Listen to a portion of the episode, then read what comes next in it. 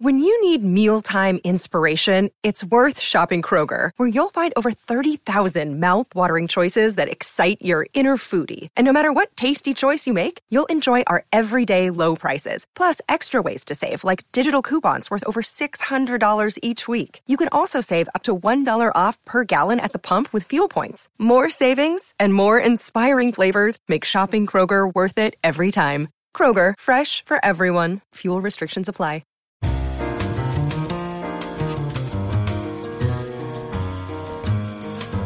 Welcome to I Don't Need an Acting Class with Milton Justice.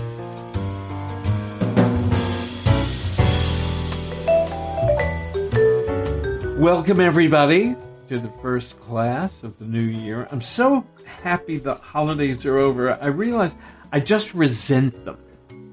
It's like you never know when something's going to be closed, or worse, where you're going to hear Christmas music.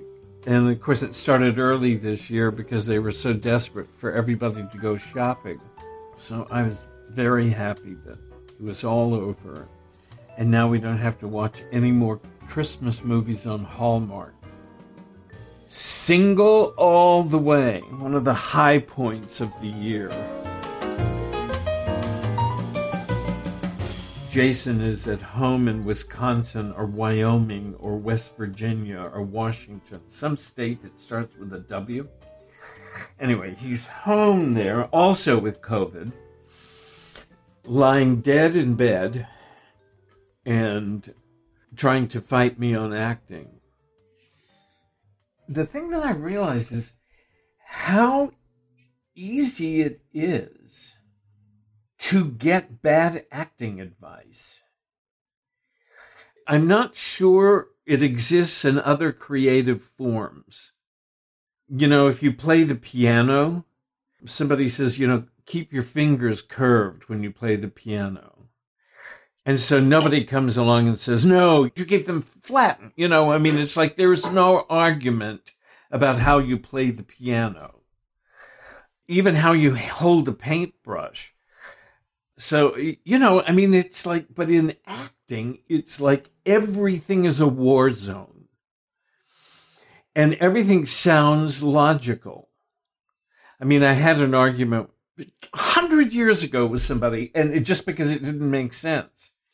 And, you know, his comment was, well, all you have is yourself. And, and, and it's so interesting because somebody says that and you go, oh, yeah, right. That's all I have is myself. No mention of 4,000 years of recorded history. No mention of any of it. And so then it gives everybody kind of permission to work on themselves and forget everything else. And what's interesting about Jason, it's very sweet. He's 21 or 22. He just graduated from a school famous for having an MFA in film acting, uh, which I haven't even said anything about that. I said, oh, that's interesting. I mean, film acting? Anyway, so, but you can tell the things that they kind of spoon fed him from his comments in the email it, you can just tell. It sounds like something that a professor would say about pain or love or loss, whatever, that, you know, we all share the same well. I mean, it sounds so good. We all share the same well. And uh, that it's just like oh wow yes we all are human beings. We share the same well. I mean that is so ludicrous. I mean i don't think very many people share my well. In fact if they're in there i'm not happy about it. But it's but, it sounds like something a teacher said i wouldn't mind actually i would i would always mind using your own life I mean, I know he he says, you know, but why would you eliminate something? You know, don't you want to use everything? I I just think it's dangerous. I think it's dangerous because if you go to your own life, you will go to your own life first. I, I, you just will. It's just human nature. What it did hit on is a subtle way without actively going to ourselves that we go to ourselves. I do think there is an area where you and your character get ungapatched. I know. Is it's a word that sounds like what it is. I I don't think they have that in Portuguese. Gee. Anyway, but it's like it's gets it gets messy. It gets a little in other words, I like the choice I made. I, the actor, like the choice I made. So I'm a part of the mix. But I like the choice I make on behalf of the character. And the character is going to respond to it differently than I'm going to respond to it. And it's all kind of messed in with you know more than your character knows. As an example, when we were working on the bench scene from Angels in America, and we were talking about things that the character could do when he sits down. You could tell by the tone in Greg's voice when he said, clean off the park bench, that it wasn't doing anything for him. And he sort of said, well, I guess I could clean off the park bench. You know, it's like one of those things that you, you say, I need to do something, not just sit down. So then we played with it. And then what I finally led him to was the sun is coming through the trees, check the lighting. And of course, Greg loved that. Even I loved that. I thought that was a fabulous choice. And Just the whole idea that a character would sit down and check the lighting, I mean, to me was hilarious. And I mean, and it was such a thing for a former drag queen to do because it had all it had built into it that, that kind of I always check my lighting. It had I'm still a bit of a star connected to it. Okay. So there are two things going on. Greg liked the choice, but now it needs to be translated. It needs to go into the character of Prior, who doesn't know he's making a choice. He's just doing it. And so that's, you see, that's when you get into this kind of area where the character doesn't know he's that it, it's almost like there's this dude that's called the actor who is and i love i, I actually i love the idea that, that we're we're building this character that we're going to step into. And so he is a result of you. He is a result of you and your choices and your knowledge of the play and your knowledge of the circumstances. He's a result of the research that you've done that you needed to find out about because it took place during the 80s in New York. It's like all those things become the actor's work that you then lay into this character, that you give into this character that you're building. And then eventually you kind of morph into his skin. So there's a part of you that is making the choices for this character you're building. It really does have a kind of surreal science fiction feel to it that you're making these choices, you're building this person. So the working on you is where we get into this dangerous area, I think. This is where we get into the dangerous area of being able to figure out what is me and what is him. That's where I, I that's where I think so many people get stuck in that world of I've had that experience, and so therefore I know what he's going through without taking on board all these facts on the table. The 1980s, homosexual, just came from a funeral. I mean, all these facts that are on the table, and you cannot eliminate any of them. You, you can't say, oh, well, that's not important. So addressing all of these expands you personally, your horizon.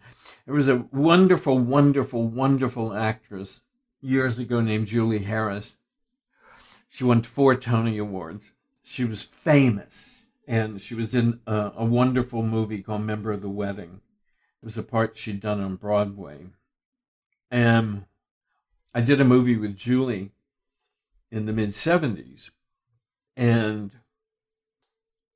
she said to me, I think we had Christmas dinner, and maybe that's where she said, anyway, uh, she said, You know, Milton, I never went to college. She said, but I feel as if I got a master's degree with every part that I played.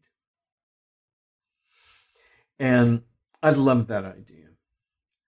I love the idea that eventually Wesley will have a master's degree in a drag queen that becomes a nurse. He'll know everything about the period. He'll know everything about being a nurse to homosexuals with AIDS. He will know everything about how you survive it's like you can do that. You have this master's degree. You can lecture for hours and hours and hours on this particular topic. It's an important part of it because as we expand our own personal horizons, I mean, think of it. Think of the joy of everything that we've gotten to do. I mean, think of the worlds we've visited. I mean, I can't even imagine what it must be like to be a normal person who doesn't get to do this. You know, it's like I've walked down the streets of New York in the 1950s. I've walked down another section of streets in New York in the 1930s. It's like I've been there. I know what it looks like. I know what it feels like to be a doctor in a hospital in the 1930s and walking down the streets of New York and seeing what I've seen. And, you know, I chose what he saw because I needed him to be filled a certain way in order to be in the circumstances of the play. But I mean, my God, the joy of that. I mean, I think of the stuff I've thrown away. The stuff that I've thrown away in working on a play just because it, no, it doesn't fit. No, it doesn't fit. No, I don't like that. It's almost like I built characters and I, and, and then I cut them from my little film. You know, I, you know, even working on, on Waiting for Lefty, when I was working with Paul, I spent, uh, and he was playing Joe in Korea, and we, we spent a lot of time building his mother and what the influence of his mother was. And then at one particular point, I said, you know, we don't need your mother dumped. And so it's like you had created this person that you saw and you knew how she behaved, and you just suddenly cut her from the film it's like the character no longer existed. And that's what I think with so much, because I've done so many plays in all these years, is that there's so many people I have created. I mean, I have to die laughing with Kareem because it's like there's a guy named Georgie Fairchild who was at this meeting, and Georgie was a very complete person and then one day we decided that it, that didn't work. And so he became something else. And I, and if you think of it, just kind of like visualizing it, there's a guy and you've dressed him and you put him at the tennis club and you've put him at Hyannis and yachting. And then suddenly one day you, you think, no, that's too obvious. And so there's this guy that suddenly you just throw off his yacht and you know he's he's sort of like left in the Atlantic Ocean because you've changed your mind about what he was like. So it's a little bit like that. But it is the reason in my mind that you use yourself so little. You know, you you you you sort of use yourself, but I I just don't think we write movies about us. You know, even me. I mean, I mean, I've had a really interesting life, and I wouldn't want to see the movie about me. It's, I think, I think it's just really one of the great things about being an actor is that we're not stuck with ourselves.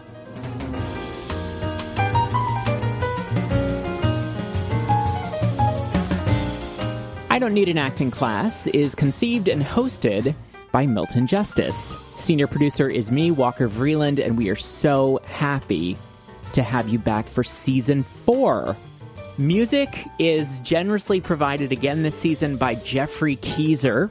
The track you hear on the podcast is called Miram, and you can find that on his album Falling Up. Please subscribe, rate, and review the podcast if you have not already. And if you're getting a lot out of it, please share it with your actor friends, unless, of course, you don't want them to have this valuable information. That's understandable. I mean, you know, why just give out the secret of acting? What else do I have to tell you? Um, yes, Milton's book, also entitled I Don't Need an Acting Class, is now out. It's published by Applause Books, and you can find it anywhere books are sold. And Milton's next script analysis class is beginning in March. The next session begins on March 2nd. If you would like to sign up for that, just email us at questionsformilton at gmail.com. Thank you so much for listening, and we'll see you back here next week.